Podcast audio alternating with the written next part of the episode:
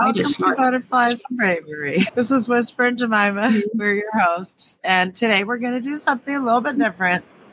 Whisper wrote a chapter for a book. We're having cat difficulties. I'll let her tell you more about it. Now that the cat's off the desk. I am part of this a writing coalition with a group of women. There's 12 of us. And I was invited to be part of this coalition to write.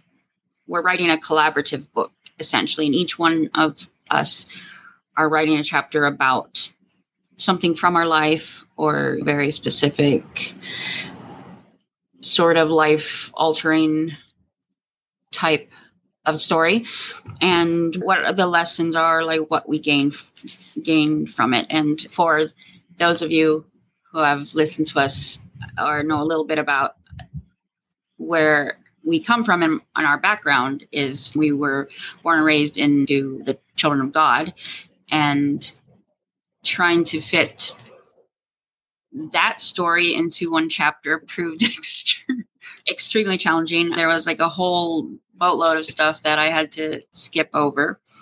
Yeah. So I guess what you guys will be getting is a sneak peek into this into the book.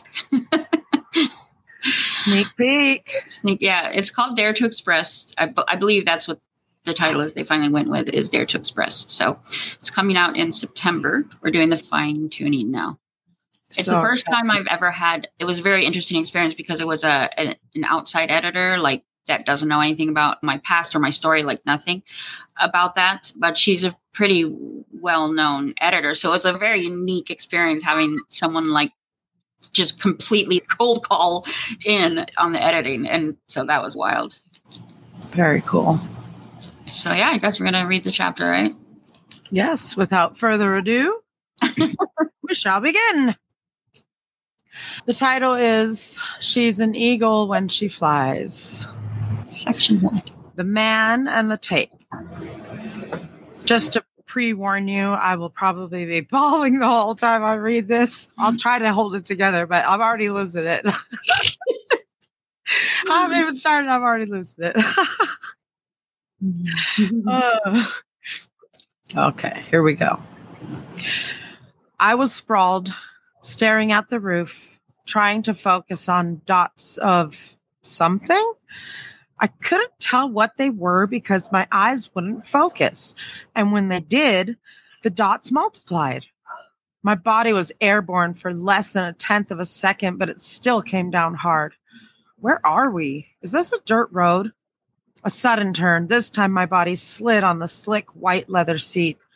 I knew it was leather because the man driving had made sure to tell us it was. At least twice. I was not impressed at all. Still feels like plastic, and I was sliding on it just like plastic. My mind stumbled into why fur turned into plastic once it's off the animal. It was not a coherent thought. Perhaps it was all the glasses of bubbly wine the driver had insisted I drink that were now sloshing around in my brain. Or perhaps it was because I was only 10.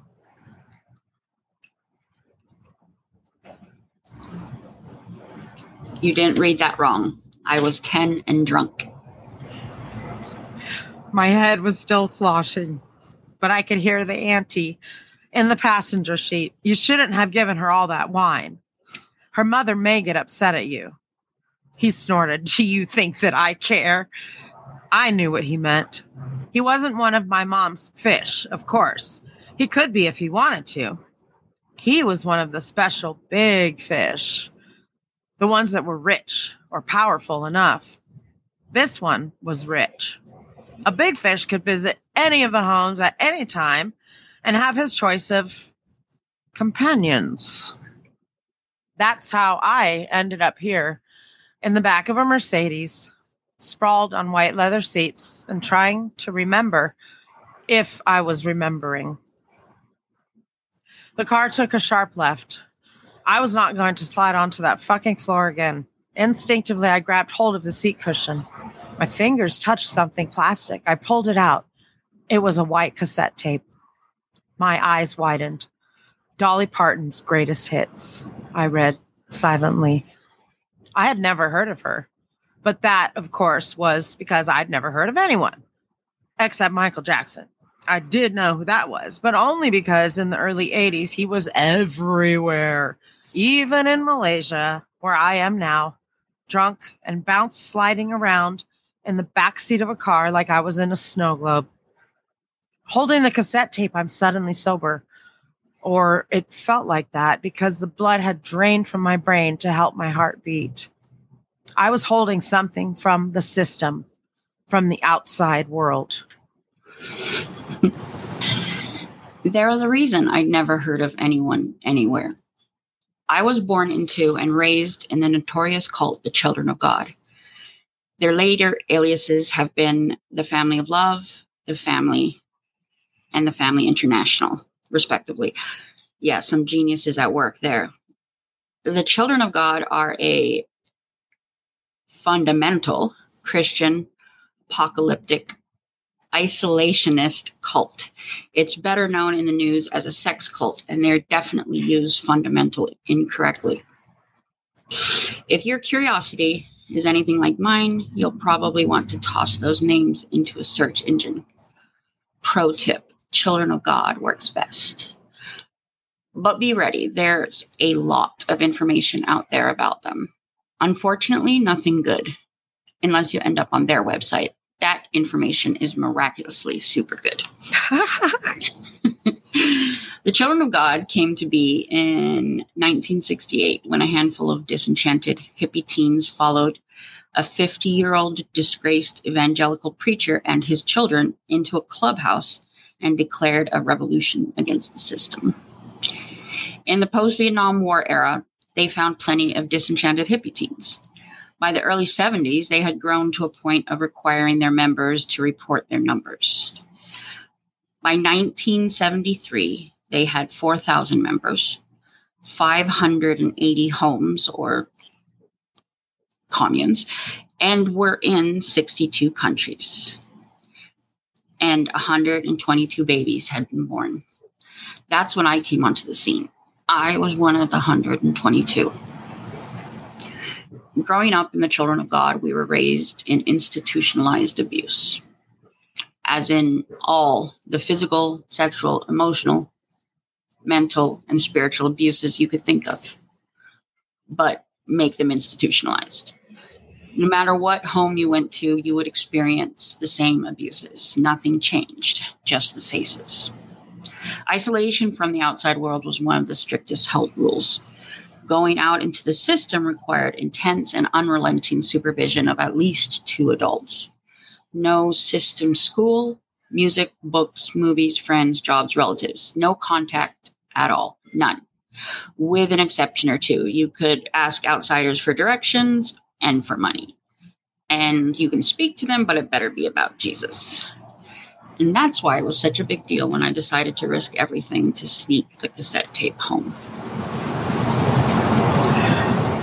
I spent the rest of the ride trying to look like I was sleeping while imagining my once in a lifetime private Dolly Parton show and begging Jesus for forgiveness. Just for one listen, Jesus, I promise to put it back. I knew I could promise that because I knew I'd be in this back seat again, or bed, or hotel room Nothing like that happened to me that night. When we got to the man's house, the auntie said I was too drunk for anything and sent me to the living room or some room with a couch. I tumbled onto his couch. Oh, for fuck's sake. What was it with this guy in leather seating? No bedding? The auntie wasn't the nurturing type. She didn't have to be. She was a star FFer and one of the few allowed to be childless. She leaned in so close I could smell her fish dinner mixed with alcohol. Exhausted, I curled deeper into my knees and pretended to sleep. Whisper. I squeezed my eyes tighter until I heard her suck her teeth. She was preparing to hiss through them. You better not have done anything to make the man angry. The fish whiskey smell left with the auntie, and I started breathing for the first time that night my cheek against the cold plastic leather. I didn't care there was no pillow or blanket. With chattering teeth, I clutched my cassette tape tightly. In that moment, nothing else mattered. Not tonight. There would be other nights, and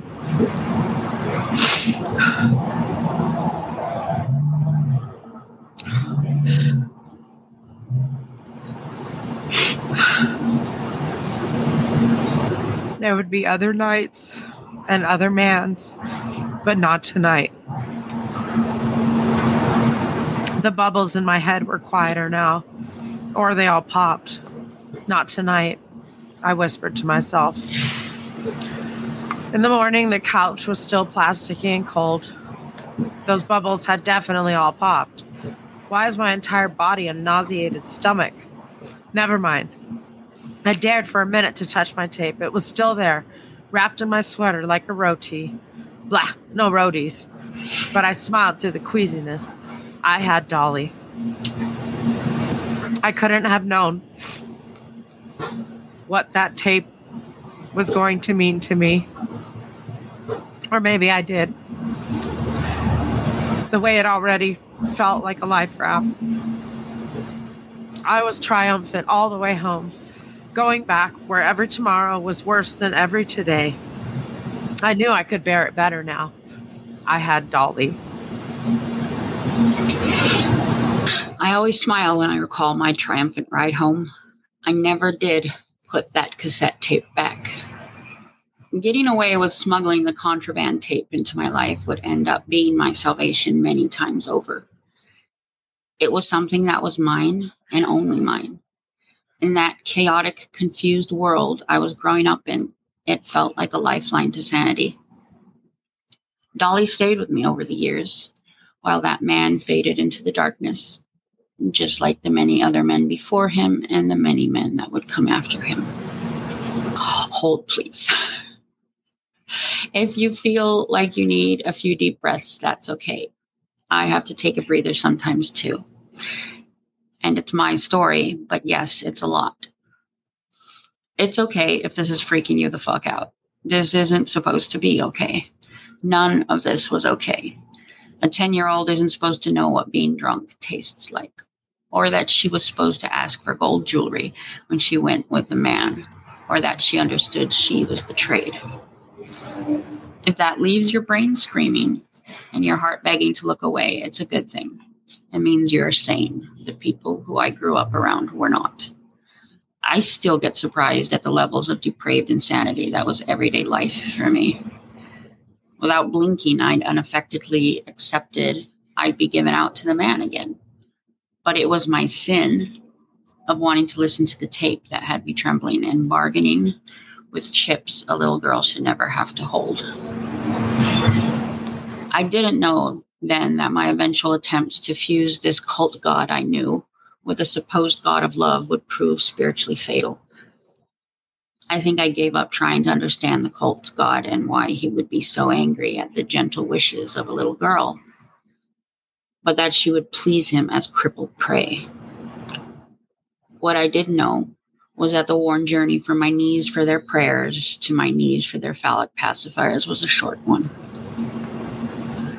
Would it help if I took a moment to skip to the good part? It's this I'm okay. I'm on the other side of these particular storms.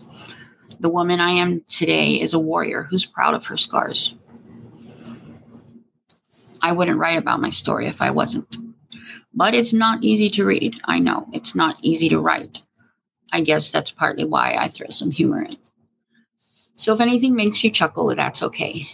If you find nothing funny at all, that's also okay. Just don't write to me about it. This is not to minimize anything. It was shockingly ugly what happened to so many of us. Just sometimes I need to laugh. It makes my monsters a little smaller and their shadows fall a little shorter. She must have written it for me. One of the songs on Dolly's tape was The Bargain Store. These days, it's probably not one of Dolly's more recognized songs, but it was one of the ones I played over and over again. From the first night I brought her home, under my headphones, I would listen to Dolly's lilting, glittery voice singing my song to me. and I would thank her with snot and tears. The words that were mine said, My life is like a bargain store. I may have just what you're looking for, but if you don't mind the fact that all the merchandise is used, with a little mending, it could be as good as new. I say mine because there were times where I felt so broken, I would pretend that she wrote it about me. With my thumbnail years and my poor orphaned heart, I would wonder if someone could ever come along to love me now that I was so used up. used up in my all of 10 years old. It wouldn't be until years later that I would understand that a 10, 11, or 12 year old wasn't meant to think that they were used up. There's a reason I have held on through hurricanes, undone monsters, and plowed through hell to ensure my children will never know this cycle. From these wounds, I sourced a typhoon of unconditional acceptance and a love without edges that will always be theirs. I transformed my abandoned little girl into their unwavering warrior. As sad as it was that I had seen so much pain and abuse that I could believe those lyrics were for me, still, my soul was telling me that this wasn't love and it was registering as very wrong, even though I'd never known anything else. I like to thank Dolly for this, but I'm sure a lot of it was me. My heart was rejecting the abuse even when my conscience couldn't picture living another way. The necklace there finally came the time that we would leave that country behind, the country that brought me so much pain, so much confusion, and to so many men would be gone. I remember that day clearly. They said the leadership wanted us to move to a new country. My heart nearly jumped out of my chest. I didn't care about the reason. We'd moved so many times already. My passport looked like a United Nations conference. All I cared was I wouldn't have to see the worst man again. Not the always leather seats man who would get me drunk. This man was so much worse than all the other dripping, wrinkled men. My body convulsed at the thought. So, how soon can we leave? I didn't need to ask that. I would blink and our world would be packed up yet again. We had practice. Lots. Is there such a thing as a professional packer? Ask me to pack a suitcase. I will Tetris the shit out of that and fill it with twice as much as you can. yeah, me too. No lie. no, seriously, you're right.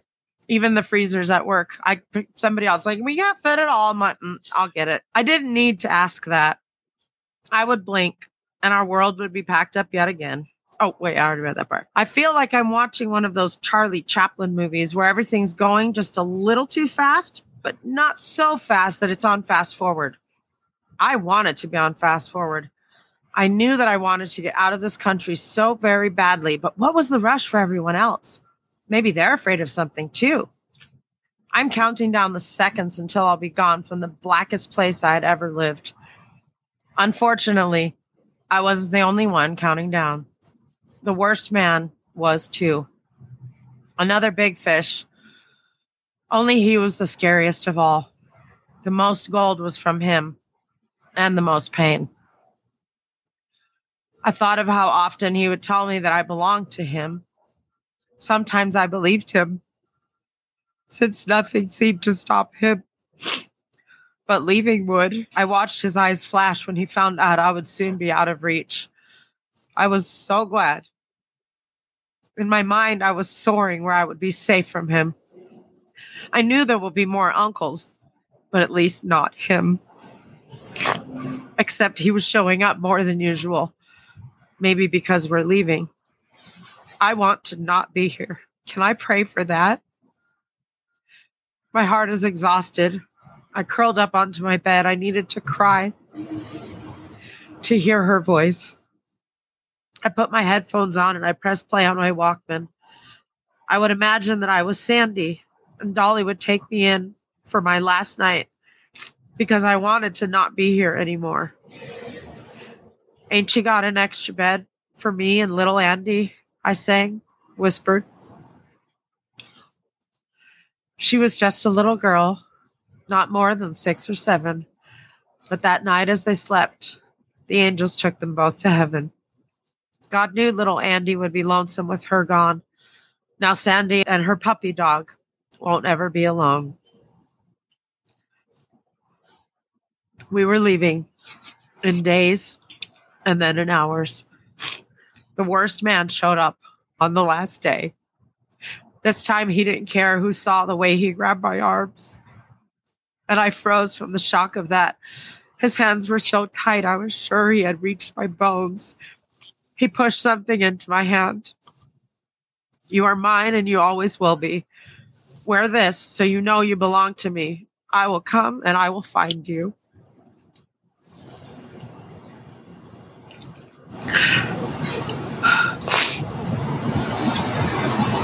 All the soaring miles in my head suddenly turned to inches. My feet were sinking in mud. It was not a small or vain threat. The worst man was a very top ranking member of the military, the same military that ran the country. I looked at my hand, even though I already knew a gold necklace, but it was different this time. My blood suddenly felt cold inside me. The worst man had carved his name on it. Like an invisible collar, that necklace stayed with me years after it had been taken and sold. My own markless branding. For the first few years after we arrived in Thailand, on the rare occasion I would be outside one of the homes, I would scan every face looking for the worst man. I would see him on sidewalks and around corners. None of my body parts ever stayed where they were supposed to. I would hear my stomach in my ears and feel my heart pumping in my throat. It was exhausted always being so terrified. One day I was so tired, I simply decided that the worst man was dead. I imagined his fat stomach drowning his heart, and that in the last moment he'd know I had finally hated him hard enough. I stopped being afraid of him. I hoped the maggots took their time with his rot, but he would never touch me again. I still won't watch James Bond movies or listen to Nat King Cole, but I call that a win win. During those preteen years, the worst man was my scariest nightmare. The one who could leave me trembling in fear so much more than my dad or the uncles would. I think it was maybe because he was part of the outside world.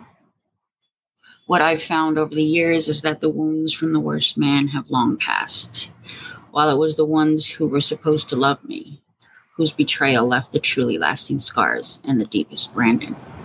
To Thailand in the Wheel of Terror. I turned 12 a few weeks after arriving in Thailand, an adult, according to the cult. That meant full responsibility. It meant I could drink wine. I'm sure there were more allowances, but the one that mattered to me was I was allowed to watch the few adult cult approved movies like Star Trek. My happiness at turning 12 was short lived. A handful of movies were a pitiful compensation for the shit show those next few years turned out to be.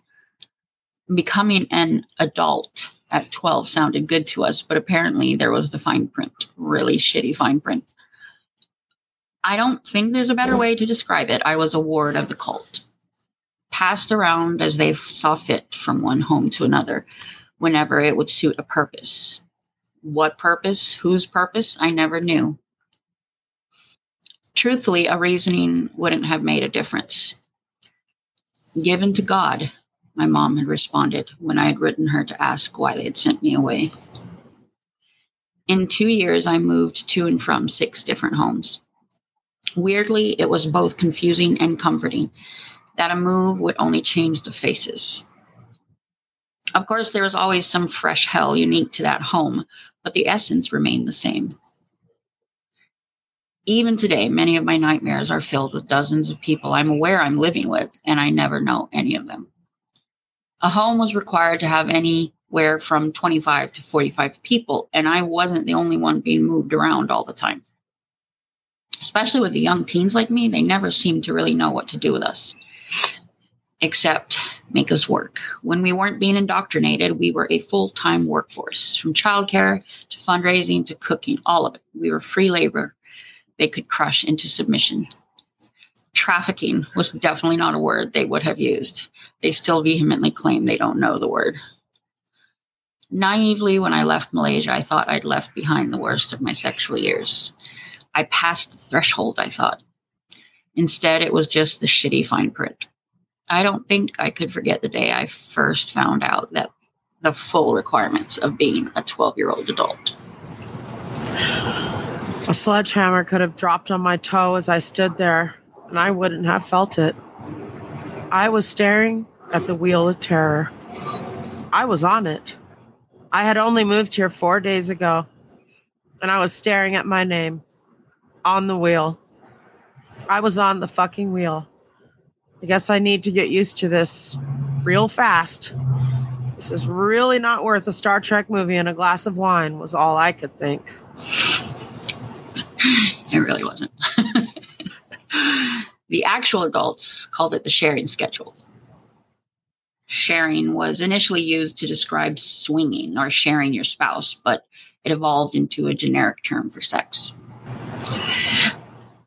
To me and the other few preteens around, it was the wheel of terror. I loathed it. I never could adapt to it or endure it. I wish I had known that it should have never been something I was required to adapt to. Within days of getting to a new home, my name would be added to the wheel. Usually the men were on the outside wheel, the females on the inside. There were always more men than women. And it would hang on the home's bulletin board. Every week it would be turned, and that would be your sharing partner for that week, sharing God's love. Penises as the conduit, of course.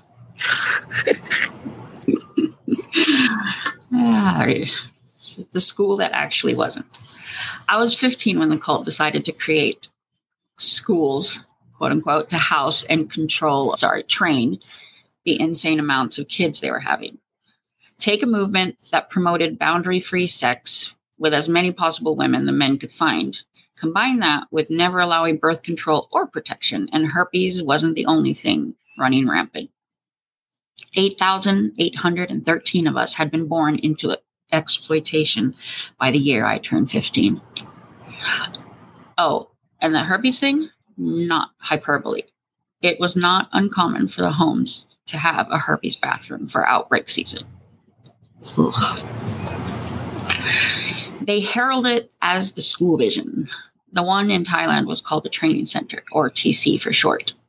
I called it moving from the frying pan into the fire and adding 150 more people. This school that wasn't a school was actually a behemoth home of 200 to 250 people. I could pass someone in the hall I hadn't seen for six days because I was on kitchen duty and they were cleaning toilets. At least the fucking wheels of terror were in the rear view. But it turned out the front view wasn't that great either. They may have turned the sex abuse volume down.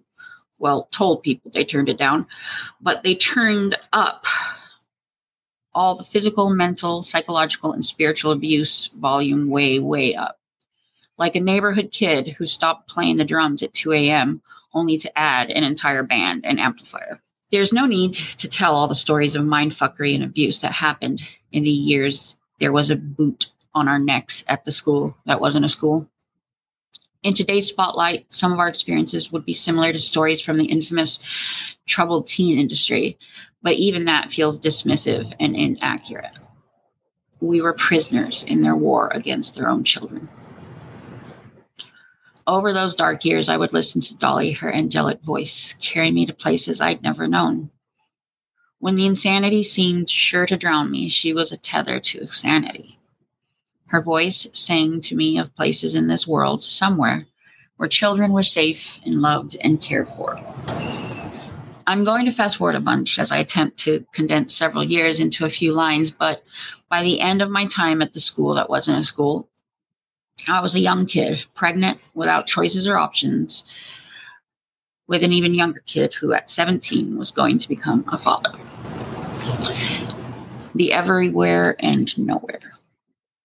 We were sent to a home in upcountry Thailand. It was probably the most rural town I'd lived in. Not been in, just lived in. There were several adults, handfuls of kids, mostly strangers. Almost immediately, I became very sick. Morning sickness, they rolled their eyes. No, no, something was wrong. An occult adamantly opposed to secular medicine and doctors trying to get any help other than prayer was screaming at the ocean. I'm going to mess up this pronunciation. I got sicker. What I didn't know at the time was that I have hyperemesis gravidarum. Oh, I don't even know. Hyperemesis gravidarum. Thank you. An extreme type of morning sickness that can be fatal to both mom and baby. In fact, until the 1950s, it was the leading cause of maternal death. It proved fatal to me. Okay, where am I? I was so confused. Was I being punished? I was in a wheelchair. Oh, I remember now. I couldn't stand up any longer. My legs crumpled under me each time I tried. No one from the home was anywhere to be seen. We had committed the unforgivable by going to a hospital. So they had just dumped us off at the front doors. They didn't even leave a note in my basket. I clung to the plastic pitcher I'd carried with me everywhere for the last three months, except it wasn't just bile I was throwing up anymore, it was blood. I still didn't know what was happening, mainly because no one in the hospital spoke English except for one doctor, and he was two days out. They wheel me to a room with 11 women, all moms in some stage of pre or post delivery. The whole hospital is the same color, I think. There are too many voices garbling in my head. There's a drain in the middle of the room. Yikes. I've been to places like this to sing at for our one missionary act of the month. Now I'm a patient here. My poor baby husband, barely 18, is trembling like a chihuahua as I weave in and out of awareness. I cried for him, or I was crying because I needed to pee. I remember wanting to pee. My body refused to cooperate with the condensed metal toilet, so I decided to get out of bed. To walk to the bathroom, of course, as if my body was working at all.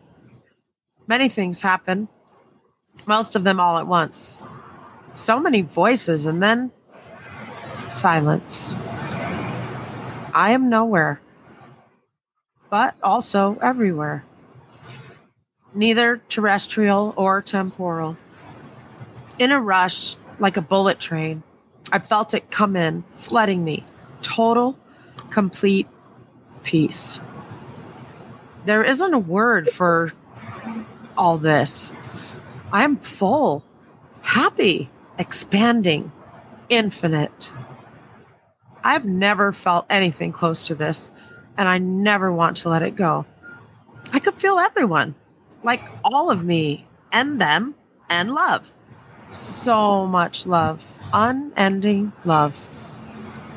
So, this is what dying feels like. Okay, I'm ready. I understand that all I would have to do is let go and I would become one with this. My part of it becoming a whole of it. I felt what I imagined a balloon just let go would feel in that moment before it flies.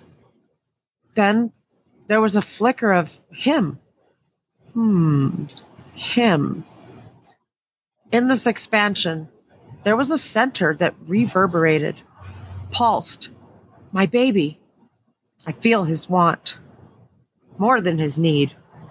No, need is there, but I feel the want. He wants me to stay for him. Okay, little one. Me too. You deserve that chance. I felt breath. Everything that was nothing became nothing. I heard Thai voices again, and fucking hell, the pain. Is this really how much pain lives here? I am so heavy, an elephant is sitting on me, hurting every inch of me, every bone. It looked like it was day. I thought it was night. I look at my watch. What happened to my watch? I can't even see the hands. The glass is so shattered. Then I saw the bruises everywhere, covering my arms, my legs. Somebody had invited me to Fight Club, but didn't tell me. I see my infant husband with a look on his face. What happened? I asked. At least, I think I did. You kind of left us, he said. My head is not all the way there, like it's a pie missing three pieces. Come again? Oh. Oh. I put my hand over my abdomen. Yes, baby. I'm going to give you every possible chance. So much changed after my time in the everywhere and nowhere. I knew, without a doubt, that I needed to rescue him from this life. I hadn't even taken in the enormity of what had happened yet and what I had proved. A couple of weeks later, I received a letter from the one precious thing I found in the cult my BFF. That's me. ah, the days of snail mail. It was dated the morning after the everywhere and nowhere happened. Her letter said I had come to her during the night and told her she was going to get some news that I was sick, but everything was going to be okay.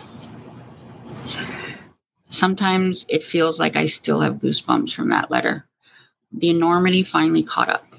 I was never going back. Breaking free. In 1996, I flew to the US. It was clear I wasn't going to be able to keep my baby healthy or safe unless I did. We were swallowed up into another home almost immediately, and what followed were five long years of pain and confusion and depression. For me, that is. My infant husband, he was having a grand time carrying on a three year long relationship with a woman while also having sex with the other women in the home.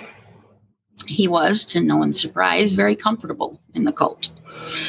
Me, not so much. I had four kids who somehow seemed to be all the same age. I'd had a miscarriage alone in the bath. I wasn't allowed to learn to drive. I was dependent on the infant husband, even in his three year relationship. I thought I was terrified of becoming a single mom with this deck stacked against me. But truthfully, I had forgotten my strength. After those five years, I finally convinced the kid's father to escape with the kids and I. We weren't allowed to have any money ourselves unless we were going to the mission field, so we told the leadership we were. Once we got the money, we secretly bought round trip tickets from New York to Kingston, Jamaica. We were flying out of JFK on September 11, 2001 except for an embarrassed travel agent messing up one of our tickets, we would have been sitting in JFK when the towers fell. We left from LaGuardia on September 15th instead. After five months in Jamaica, the futile attempt to establish an orphanage collapsed under government regulations. We flew back to New York on February 18th, 2002, with only $500 to our name. We were offered a room in the basement of an upstate New York house, assuming we could get there. After a $300 taxi ride in a tiny basement room with $200 and four kids under six, my life started for the first time. Me, I'll be just fine. Lord, it's like a hard candy Christmas. I'm barely getting through tomorrow, but still, I won't let sorrow bring me way down. My life since leaving the cult has been much more like the scrambled strings of Christmas lights than the cliche ups and downs. And like those tangled strings of lights, there have been many starts and stops, blown fuses, and mostly not knowing which end was up.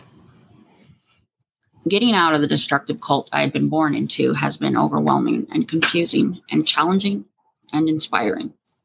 All the things. These days, this is the part of my life I usually want to talk about. It's the part that was the toughest and the most rewarding, the part that matters the most to me. It's where I ended the cycle of abuse and brought my kids into a world of unconditional love and freedom. In the podcast I started and host with my BFF, I talk a lot about my life since leaving. It's even in the title Butterflies and Bravery Leaving, Living, and Loving After a Cult. The fulfillment, expansion, and love that I've experienced since starting my podcast has been immeasurable. In telling my story, I've turned my past into purpose. Even still, I had no idea how to capture this into a chapter. The cult, dying, starting over, kids, divorce, suicides, deaths, coming out, discoveries, a life of healing. In the end, finding the cassette tape of Dolly's songs was the place that I wanted to jump off from. And I thought I knew why. Because, as one of my most vivid memories, it's a place I return to when I think about influences in my life. And also what I often think of as the beginning of things. I say the beginning of things because it was the first time I fully understood there was something beyond the cornered walls the cult had boxed around me. All this time, I've been bringing myself to the place where I discovered my first connection to hope.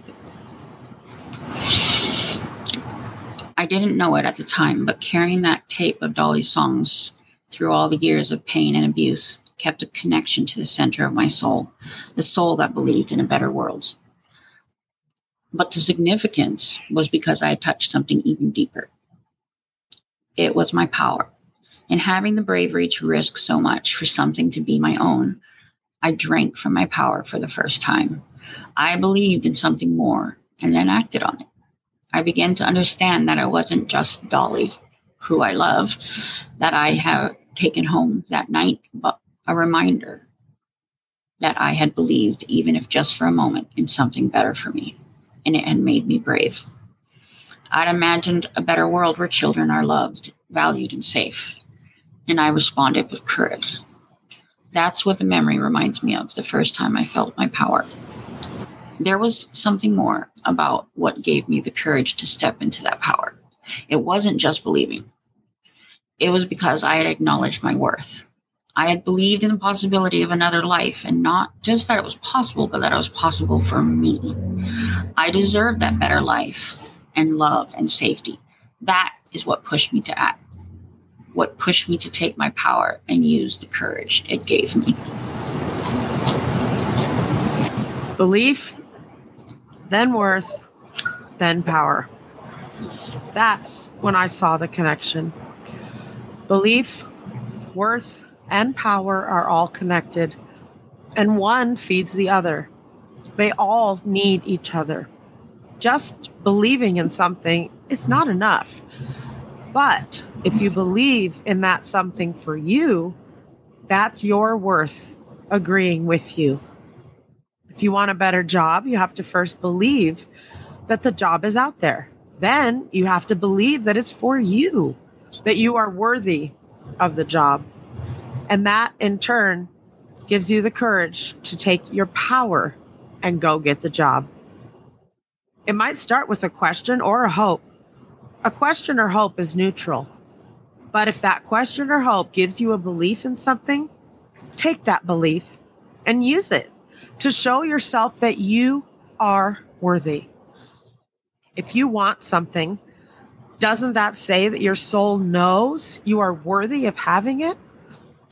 Belief is the stepping stone that you can use to show yourself your own worth. Then build on the worth with your power and take action. That's why I kept coming back to Dolly's tape. The moment I first believed that there was something better that I deserved, it helped me feel brave enough to take the tape. I am often asked, How are you still here? How did you survive through it? I've not always had a solid answer. Perhaps because of Dolly. Or maybe it's that at 10 years old, I met my power for the first time. I became a warrior in the moment, and that's what I took home. That's what I've carried with me my moment of courage, of power. I saw the steps building belief, then worth, then power. But am I worthy? Living with trauma and complex PTSD means living with a lot of challenges.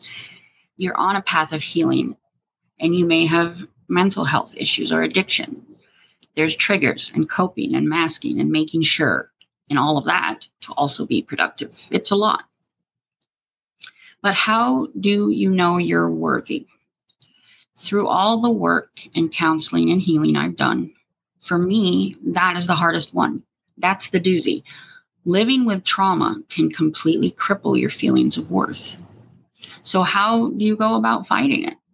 You can't just pull it out of the air. I've tried that. You can't just pull it out of your ass. I am trusting that doesn't work either. Most humans need validation to believe in our worth, and most of us can't validate ourselves. In recognizing the building connection of these steps, I realized that this could be the key to finding that worth. When I can envision something is possible, it becomes my belief. And once I believe it, then I can also believe that I deserve it, that I'm worthy. In some ways, it's very simple, but it's also not. There's still work to be done. There will always be work to be done. But when you connect the steps, each one creates the building block for the next one. When you believe something is possible, if you can picture it and desire it, you already know you're worthy. And once you connect to your worth, that's when your warrior kicks in and says, let's go get it. Believing something is possible for you is your soul knowing you're worthy of it. This is why I go back to the tape. My soul, she knows that was the start of my story of reclamation and power. She gave me the building block for knowing my worth. When my belief became my worth, became my power.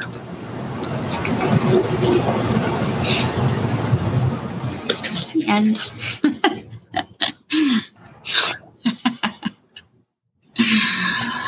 Good stuff, man. Yeah, I ended it with uh, one of my favorite Yeah. Dolly songs. It's um some just parts of it. She's been there. God knows she's been there. She has seen and done it all. She's a woman. She knows how to dish it out or take it all. Her heart's as soft as feathers, still she weathers stormy skies. She's a sparrow when she's broken, but she's an eagle when she flies. Gentle as the sweet magnolia, strong as steel, her faith and pride. She's an everlasting shoulder. She's a leading post of life. She hurts deep, and when she weeps, she's just as fragile as a child. And she's a sparrow and she's broken, but she's an eagle when she flies. I love that song. I love all her songs, but that one's pretty special. It's beautiful. Yeah. Beautiful. You're amazing. So are you. Thank you for reading that with me. I love it. It's fantastic. Of course, it's always hard to dredge through that stuff, but it's so beautiful to see the person you've become. Yeah, you've been right there with me. That's the best part of it all.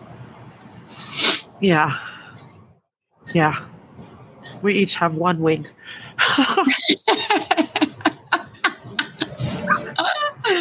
one wing each. they recently put out like a newer, updated version of Cinderella. It's like a musical. And I had thought about watching it before because Billy Porter p- plays the fairy godmother, and he's just super fabulous. So I put it on last night and I didn't realize where it came from. There was a caterpillar caught in a spider's web, and she pulled it out and she put it in a box. And then it turned into a chrysalis, and then it came out as a butterfly. And when it went flying, the butterfly became the fairy godmother. Oh. Yeah. And and in the end, like she said something like, I'm always gonna believe in caterpillars. Oh, oh, that was cute. Oh, seeing that. very cute. Anyway, yes. butterflies and bravery. Yeah. We've had a few people that we talked about that we've invited them to come on, and just the timing hasn't lined up. So we should have that coming up soon. Cool. Exciting. Stay brave. and remember that every butterfly was once a caterpillar. That's right.